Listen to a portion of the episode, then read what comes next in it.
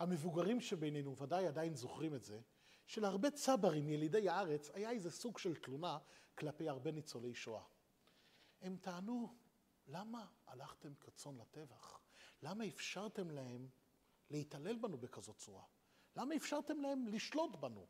למה אפשרתם להם לטבוח כל כך הרבה יהודים? איפה הכבוד הבסיסי? איפה הכבוד האנושי? למה אפשרתם את זה, ריבונו של עולם? אנחנו ודאי לא יכולים לשפוט אף אחד, בטח לא את ניצולי השואה. חסידים יקרים, בטח לא בשיעור הזה, במסגרת הזאת, אנחנו ודאי לא הולכים לשפוט אף אחד. אבל אני חושב שאם אנחנו נעיין בפרשת השבוע, אנחנו נראה דיון ממש ממש מרתק, דיון מרתק בדיוק באותו עניין. כן, בסוף הפרשה משה רבינו מגיע לפרעה. אחרי שמשה רבינו אוסף את זקני ישראל ומבשר להם, חבר'ה, הגאולה עומדת לבוא. הנה, הקדוש ברוך הוא הולך להוציא אותנו ממצרים. אני, משה רבינו, מגיע בשליחות הקדוש ברוך הוא בדרישה לפרעה. כל כל העם היהודי היה בטוח, משה רבינו, נביא, אבי הנביאים, הנביא הגדול ביותר, האדם הענק ביותר, מגיע בשליחות הקדוש ברוך הוא.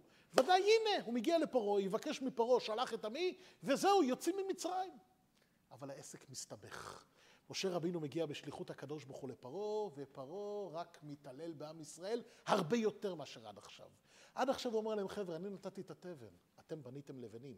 כל אחד ואחד זוכרים? זוכר זבולון, לכל יהודי ויהודי היה מספר לבנים שהוא חייב לבנות כל יום. כן, בדיוק, אותו מספר לבנים שהם בנו ביום הראשון, כל יהודי היה חייב לבנות. אבל פרעה נתן את התבן ואנחנו בנינו את הלבנים. פרעה אומר, משה רבינו מגיע אליי בכל מיני דרישות מוזרות, אוקיי, אז מהיום אתם גם תצטרכו לדאוג לעצמכם לתבן.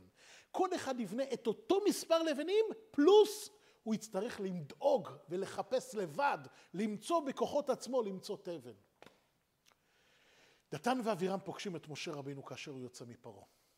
דתן ואבירם מגיעים בחוצפה, רק להזכיר, דתן ואבירם זה הנכסים המפורסמים. אנחנו עוד אמורים לפגוש אותם בעזרת השם עוד כמה פרשיות, כמה הם לא מפסיקים להציק, כמה הם לא מפסיקים לעצבן, כן? אבל בפרשה שלנו הם כביכול יש להם פה ויכוח מעניין עם משה רבינו. הם באים בדרישה למשה רבינו וטוענים לו ככה, אל תייצג אותנו בפני פרעה. אני אצטט את לשון התורה, ירא השם עליכם וישפוט. לתת חרב, היבשתם את ריחנו בעיני פרעה ובעיני עבדיו, לתת חרב בידם להורגנו. הם מבקשים ממשה רבינו, תעשה טובה, אל תלך לפרעה בשליחותנו. אל תבקש מפרעה שיוציא אותנו ממצרים. אתה לא עוזר לנו, אתה הורס לנו. הנה, תראה, מה שקורה עם הבקשות שלך, אנחנו לא רואים שאתה הולך להוציא אותנו ממצרים. אנחנו לא רואים ש, שזה הולך לקרות. מה שאנחנו רואים שפרעה רק מה? שמעון, מה הם טוענים? שפרעה רק מתעלל בעם ישראל הרבה הרבה יותר בגלל הדרישות הללו. מי יודע מה, לאיפה זה יתגלגל הלאה? מי יודע עד כמה פרעה יתעלל עוד ועוד בעם ישראל? דתן ואבירם יש להם בקשה, משה רבינו, משה ואהרון, אל תבואו אל תבוא אל פרעה בשליחותנו. על פניו, אני מדגיש, על פניו, מי שקורא את הפסוק בפשטות, מתרשם שיש פה איזה ויכוח מעניין, גם למשה רבינו וגם לדתן ואבירם, מעניין אותם האינטרסים של עם ישראל, הם רוצים לעזור לעם ישראל. יש פה ויכוח, מה, ית... מה יטיב, מה יהיה יותר טוב לעם ישראל? שוב, לכאורה משה רבינו טוען, אני רוצה לדרוש מפרעה לצאת ממצרים. יכול להיות, אני רוצה שעם, שפרעה יוציא את עם ישראל, שבסופו של דבר, בסוף התהליך, עם ישראל יצא ממצרים. גם אם זמנית נסבול קצת יותר, גם אם זמנית הוא יפסיק לתת לנו, יפסיק לתת לנו תבן ועם ישראל יסבול יותר, אבל זה שווה כי בסופו של, כי בסוף התהליך מה יקרה? מה יקרה בסוף התהליך חסידים? נצא ממצרים, נצא לגאולה מוחלטת. אנחנו לא רוצים להישאר משועבדים לפרעה. דתן ואבירם לא מאמינים שזה מה ש... שזה, שהתהליך יוביל ליציאה ממצרים. הם טוענים שהדרישות של משה, הדרישות המוגזמות של משה מפרעה לצאת ממצרים, רק גורמות לפרעה להתעלל יותר ויותר. שוב, אז על פניו, גם משה רבינו וגם דתן ואבירם מחפשים, הם מתווכחים ביניהם מה יותר טוב לעם ישראל, האם הגישה הזאת או הגישה הזאת, נכון? שוב, את משה רבינו ודאי מעניין טובת ישראל, אבל שוב, על פניו גם דתן ואבירם, הם רוצים את טובת העם היהודי, ובשביל טובת העם היהודי הם דורשים שמשה רבינו לא ילך לפרעה. אבל חסידים יקרים, מה שמעניין, זוכרים שלפני זה, כמה פרקים לפני זה, משה רבינו יוצא בוקר אחד ורואה מצרי מכה איש עברי מאחיו. רואה מצרי מכה יהודי. משה רבינו לא מסוגל לסבול את הסיפור הזה. הוא לא מסוגל לראות סיטואציה כזאת. הוא לא מוכן לראות שמצרי מכה יהודי. מה עושה משה רבינו, תזכיר לי? ויפן כה וכה, ויפן כה וכה, ומה? וירא כי אין איש, ויח את המצרי ויטמנהו בחול. משה רבינו לא מוכן לסבול את זה, הורג את המצרי. כשזה נודע לדתן ואבירם, מה עושים דתן ואבירם? הם מקניטים את משה רבינו. הלהורגני אתה אומר כאשר הרגת את המצרי? לא רק זה, הם בסוף מלשינים לפרעה על משה רבינו, שמה? דתן ואבירם מלשינים על משה רבינו שהרג את המצרי. רגע, חסידים, דתן ואבירם, הם אמורים להיות לטובת המצרי או לטובת משה רבינו? לכאורה, אם הם מחפשים את טובת העם היהודי, אם האינטרסים של העם היהודי, זה, שמעניין, זה מה שמעניין אותם, הם מחפשים רק להיטיב עם עם ישראל, למה בסיפור הזה הם בצד של המצרי? למה בסיפור הזה שמשה רבינו הורג מצרי כי הוא פשוט התעלל ביהודי? למה בסיפור הזה דתן ואבירם עם המצרי? למה הם באים לפרעה ומלשינים ואומרים לו, תשמע, משה רבינו הרג את המצרי? למה הם המצרים? חסידים יקרים, הוויכוח בין משה רבינו לבין דתן ואבירם הוא לא ויכוח טכני. הוא לא איזה ויכוח פשוט איך לגשת לטובת עם ישראל בגישה הזאת או בגישה הזאת. יש פה ויכוח הרבה הרבה יותר מהותי. יש פה ויכוח הרבה יותר פנימי בין הגישה של משה רבינו, בין ההסתכלות של משה רבינו לבין ההסתכלות של דתן ואבירם. משה רבינו חסידים, משה רבינו לא מוכן לראות יהודי כעבד. הוא לא רואה את היהודי כעבד. מה הכוונה הוא לא רואה את היהודי כעבד? גם כאשר הוא רואה את עם ישראל מושפל, גם כאשר הוא רואה כמה שמתעללים בו, כמה שעם ישראל סובל ונאנק תחת סבלות מצרים, גם בתקופות השחורות והחשוכות ביותר, גם בתקופה שהשם ישמור, לוקחים את ילדי ישראל ומשליכים אותם ליאור, גם בתקופות שפרעה, רחמנא ליצלן, שוחט ילדים יהודיים ומתרחץ בדמם, ההתעללות בעם ישראל היא בלתי נתפסת. גם אז משה רבינו לא מתבלבל, רואה יהודי במהותו האמיתי. משה רבינו טוען, בן של אברהם, יצחק ויעקב הוא לא עבד. בן של שרה, רבקה, ורח... בן של שרה, רבקה, רחל ולאה, הוא לא עבד.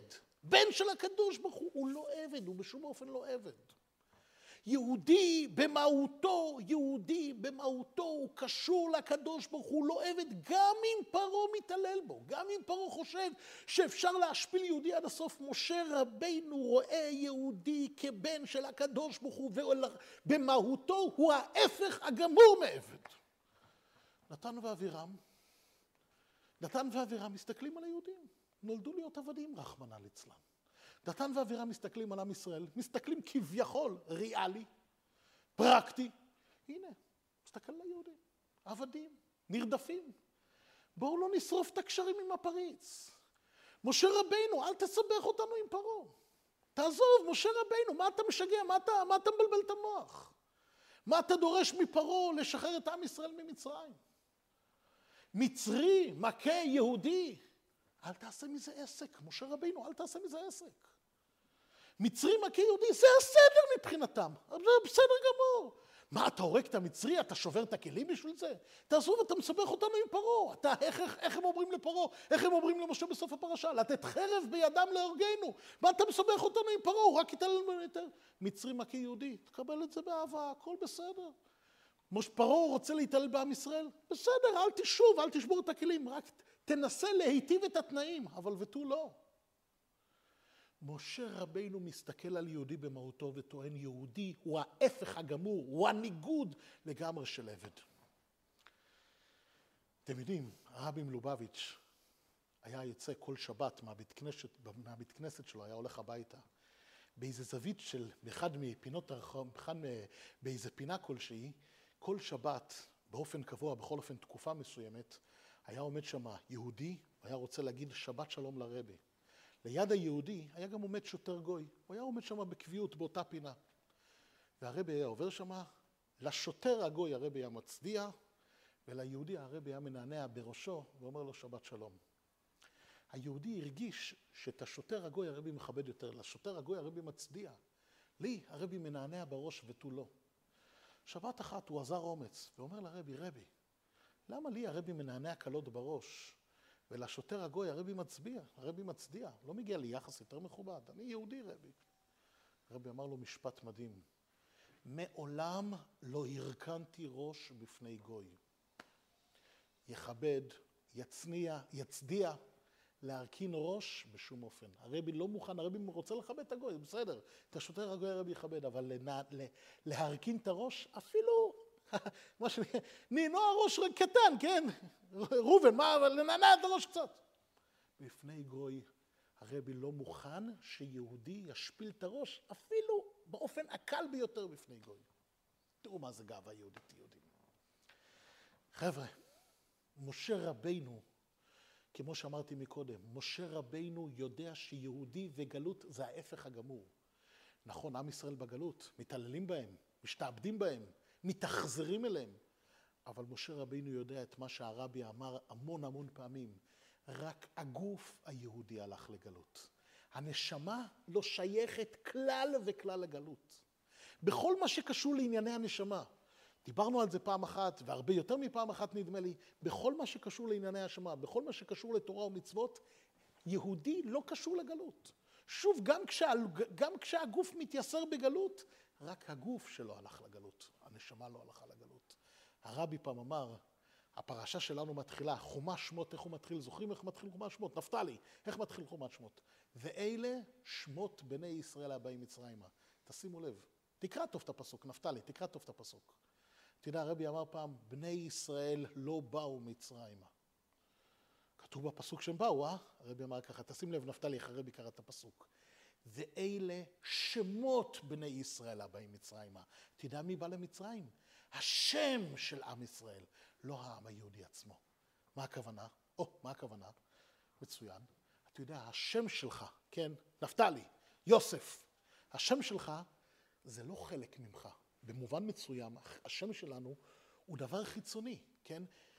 יוסף, תאר לך שאנחנו עכשיו, תאר לך יוסף, אתה הולך עכשיו למדבר שבוע לחיות עם עצמך לבד. אתה, יוסף, אתה עכשיו הולך למדבר, שבוע שלם, תחיה לבד. סביר להניח שבשבוע הזה לא תשתמש עם השם בכלל. אתה תשתמש עם הידיים, עם הרגליים, עם כל אברי הגוף, עם כל האיברים שלך כמובן, אבל עם השם אתה לא תשתמש. למה לא תשתמש עם השם? יוסף, למה לא תשתמש עם השם אם תהיה שבוע לבד במדבר? אה? או, מצוין, נכון. השם זה רק בשביל הסביבה. שהחבר, שאח שלך, שאשתך, תקרא לך, היא תקרא לך יוסף. אבל כשאתה נמצא עם עצמך לבד, אתה לא משתמש עם השם שלך, נכון? במובן מסוים, לא נאריך בזה, על אף, ש... על אף שיש בזה הרבה הרבה מה להאריך, אבל בעצם אם אנחנו מתבוננים, השם זה דבר חיצוני, זה לא חלק מהמהות שלך. נכון? קלטנו את העניין, השם זה דבר חיצוני, יהודים. אז שמות בני ישראל הבאים מצרימה. תשימו לב, בפנימיות היהודי מעולם לא היה בגלות.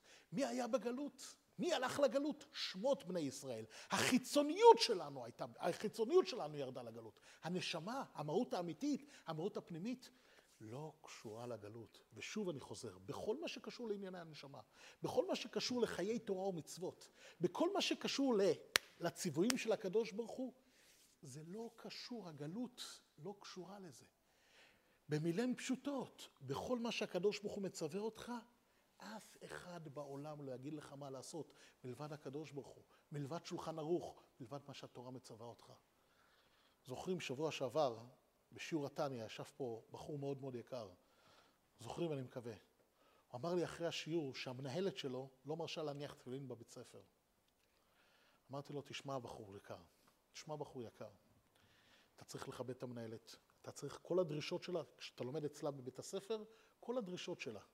עד סוף כיתה י"ב, כל מה שהתבקש, תעשה ובשמחה ובקבלת עול. אבל בנוגע לתפילין, אין לה שום סמכות עליך. בנוגע לתפילין, וכמובן תפילין ותפילה וכל מה שדורש השולחן ערוך, אף אחד בעולם לא יכול להגיד לך מלבד מה שההלכה, מלבד מה שהתורה מצווה. אין שום סמכות למנהלת להגיד לך כן תפילין או לא תפילין. ההלכה מחייבת, אתה בנושא תפילין, יש לך רק את השולחן ערוך. תכבד את המנהלת, דרש ממנו, תכבד את המנהלת, אל תזלזל בה חס ושלום. אבל תגיד לה, בנושא תפילין אין לך שום סמכות כלפיי. אתם יודעים, אולי הזכרנו את זה באחד השיעורים, אני כבר לא זוכר. חנניה, מישאל ועזריה, הם היו בבבל, נבוכדנצר העמיד פסל ענק בבקעת דורה, במקום שנקרא בקעת דורה. הוא הביא נציגים מכל העולם ורצה שכולם ישתחוו לפסל הענק והמכובד שהוא עשה. שלושה אנשים בכל הקהל לא היו מוכנים להשתחוות לצלם. מי זה היה? חנניה, מישאל ועזריה. כן, סוף הסיפור שהוא השליך אותם לכבשן האש, אבל הקדוש ברוך הוא שמר עליהם והם לא נשרפו. אבל היה לא פחות מעניין, היה דו-שיח מרתק בינם לבין נבוכדנצר. נבוכדנצר שואל אותם, רגע, אני מלך שלכם או לא מלך שלכם? כן, אתה מלך. אז אני מצווה עליכם להשתחוות לצלם. למה אתם לא שומעים בקולי? למה אתם לא שומעים בקולי? אני מצווה עליכם, אתם חייבים לשמוע בקול המלך. כן, גם על פי, גם על פי, גם, גם בהלכה שלנו יש מושג של דינא דמלכותא. הם אומרים לו, נבוכדנצר, אתה מלך גדול. בנוגע למיסים, לכל מיני תקנות, לכל מיני ענייני המדינה, אנחנו מקבלים את המלכות שלך ללא סמכות, ללא עוררין. כל מה שתצווה אנחנו נעשה. אבל בנושא מצוות, בנושא תורה ומצוות, אתה דורש מאיתנו שנשתחווה לצלם? בנושא כזה, בנושא של עבודה זרה, בנושא של עבודה זרה או בכל מצווה אחרת כמובן שהקדוש ברוך הוא מצווה, הם אומרים, הם אומרים לו ביטוי חריף ביותר. אנט, הם דיברו איתו בארמית, אנט וכלבה שווין. תשימו לב, אתה מלך גדול, אבל בנושא תורה ומצוות, אנט וכלבה שווין. אתה והכלב שווים, כמו, שאתם, כמו שאני לא צריך לשמוע בקול הכלב. שהכלב יצווה עליי לעבוד עבודה זרה, כל אחד מבין שאין לי שום מחויבות לשמוע בקולו. בדיוק אותו דבר הם אומרים לנבוכדנצר. בנושא הזה, אתה והכלב שווים. הרבי באחת ההזדמנויות הסביר, למה הם אמרו לו דווקא כלב? למה דווקא כלב? הם יכלו להגיד לו, אתה, וה, אתה והחתול או אתה והפרה, מה הם בחרו דווקא כלב? למה... הם יכלו להגיד לו, אנחנו לא מחויבים לשמוע לך, מה הם היו צריכים להביא דוגמה כל כך חריפה? הרי בכל זאת אין עניין לדבר אליו בצורה חצופה. אז הרבי אמר, הם רצו לבטל לו ולהסביר לו את זה בצורה ברורה וקצרה. הם אומרים לו, תשמע, כלב, אתם זוכרים חבר'ה, זוכרים כלב, הוא נמצא בחצר של האדון שלו, כן? לא רק מי שנכנס לחצר של אדונו הוא נובח עליו, גם מי שעובר 50 מטר, זוכרים, נכון חבר'ה, זוכרים? אם אתה גם עובר 50 מטר, אתה עובר, אתה עובר ברחוב הסמוך, הכלב כבר מתחיל להשתולל. כלב, מה אתה רוצה? אוקיי, שמו אותך לשמור? בסדר, אז מי שייכנס לחצר של הבעל הבית שלך תנבח עליו, בסדר, מצוין. אבל מה אתה נובח על מי שעובר ברחוב הסמוך בכלל? זה לא שלך ולא של אדונך ובטח לא שלך. אבל זה הטבע של הכלב. זוכרים, אנחנו אומרים אפילו בפיוטי שבת, הנה כלבין, זוכרים? הנה כלבין? בדיוק, דחציפין. הכלבים יש להם טבע, תכונה שנקראת חוצפה. הכלב מרגיש לא רק המקום הזה שלי, גם השטח, גם הרחוב ליד, גם הכיכר הסמוכה, הכל שלי. ככה הכלב מרגיש. זה מה שהם אומרים לנבוכדנצר. נבוכדנצר, אתה מלך גדול, אבל דע לך, אנחנו שוב, אנחנו חייבים לשמוע בקולך כאשר אתה מדבר איתנו על ענייני מיסים וכיוצא בזה. אבל כאשר אתה מדבר איתי על ענייני תורה ומצוות, כאשר אתה מצווה ודורש ממני לעבוד עבודה זרה, אתה כמו כלב. אתה חצוף כמו כלב, אתה מרחיב כביכול, אתה מרחיב בחוצפה את השליטה שלך. כמו שהכלב חושב שהרחוב, כל הרחוב שלו, אותו דבר אתה נבוכדנצר, אתה חושב שאם הקדוש ברוך הוא מינה אותך למלך, ושוב, הקדוש ברוך הוא מינה אותו למלך בבל, היה לו הרבה התייחסויות מעניינות מהקדוש ברוך הוא, לא נאריך פה, אבל מי, ש, מי שרוצה לראות, בספר דניאל יש לו ספר מרתק עד כמה הקדוש ברוך הוא התייחס אליו, ושוב, והקדוש ברוך הוא הכיר בו כמלך בבל. אבל מלך בבל זה אומר לענייני מיסים וכאלה דברים. בשום אופן לא בקשר לתורה ומצוות. בדיוק זה מה שאמרתי לאותו בחור. תכבד את המנהלת, אתה חייב. אתה חייב לכבודה. כל הדרישות, כל תעמוד בכל המשימות, בכל המבחנים, עד שתסיים י"ב. אבל בענייני תפילין אין לה שום סמכות. אם היא תגיד לך, תשמע, אין אישור להתפלל מנחה, אין כזה דבר. אין לה שום סמכות בשביל זה. יהודים יקרים, זה מה שמשה רבינו כשמשה רבינו מסתכל על יהודי, הוא לא מתבלבל. גם כשהוא רואה ששוב, כמו שאמרנו, גם כשהוא רואה שפרעה מתעלל בהם, הוא זוכר, יהודי הוא לא עבד. זה שהוא עבד זה החיצוניות שלו. נכון שפרעה מתעלל בו, אבל זה בחיצוניות שלו. שמות בני ישראל באו למצרים. יהודי במהותו, הוא לא קשור למצרים. בכל, ושוב, בכל מה שנוגע לתורה ומצוות תזכור, אף אחד בעולם אין לו סמכות בשבילך. ומי שחושב שיש לו סמכות אם הוא לומר לך כן תפילין או לא תפילין, כן שחרית או לא שחרית, כן מנחה או לא מנחה, אז צריך לענות לו מה שענו חנניה, מישאל ועזריה לנבוכדנצר. בנושא הזה מה? אנט וכלבה מה? שווין. אנט וכלבה שווין חסידים. רבותיי, אתם יודעים למה משה רבינו בסוף הוציא אותנו ממצרים? כי לכתחילה הוא לא ראה אותנו באמת במצרים. אם למשה רבינו היה חס ושלום את ההסתכלות של, של דתן ואבירם, כמו שאמרנו, דתן ואבירם ראו יהודי, ראו יהודי נועד לעבדות, יהודי הוא מסכן. אם משה רבינו היה לו את ההסתכלות של דתן ואבירם, הוא לא היה מצליח להוציא אותנו ממצרים. הוא הוציא אותנו ממצרים בכאלה ניסים גדולים, הוא הוציא אותנו ממצרים בכזאת גאולה עצומה. העשר המכות, קריאת ים סוף, אמן, הסלב, כי הוא לכתחילה ראה יהודי והביט עליו לעומק, הוא זכר. יהודי הוא לא קשור לגלות, יהודי הוא לא קשור למצרים, יהודי הוא מעל הגלות, יהודי הוא מעל מצרים. בואו נזכור את זה גם היום, יהודים. בואו נזכור, נתמלא בגאווה עצומה, בגאווה יהודית כמובן. נתמלא בגאווה יהודית. שוב, גאווה יהודית, כמו שאמרתי דוגמה, לא להתרפס בפני גוי.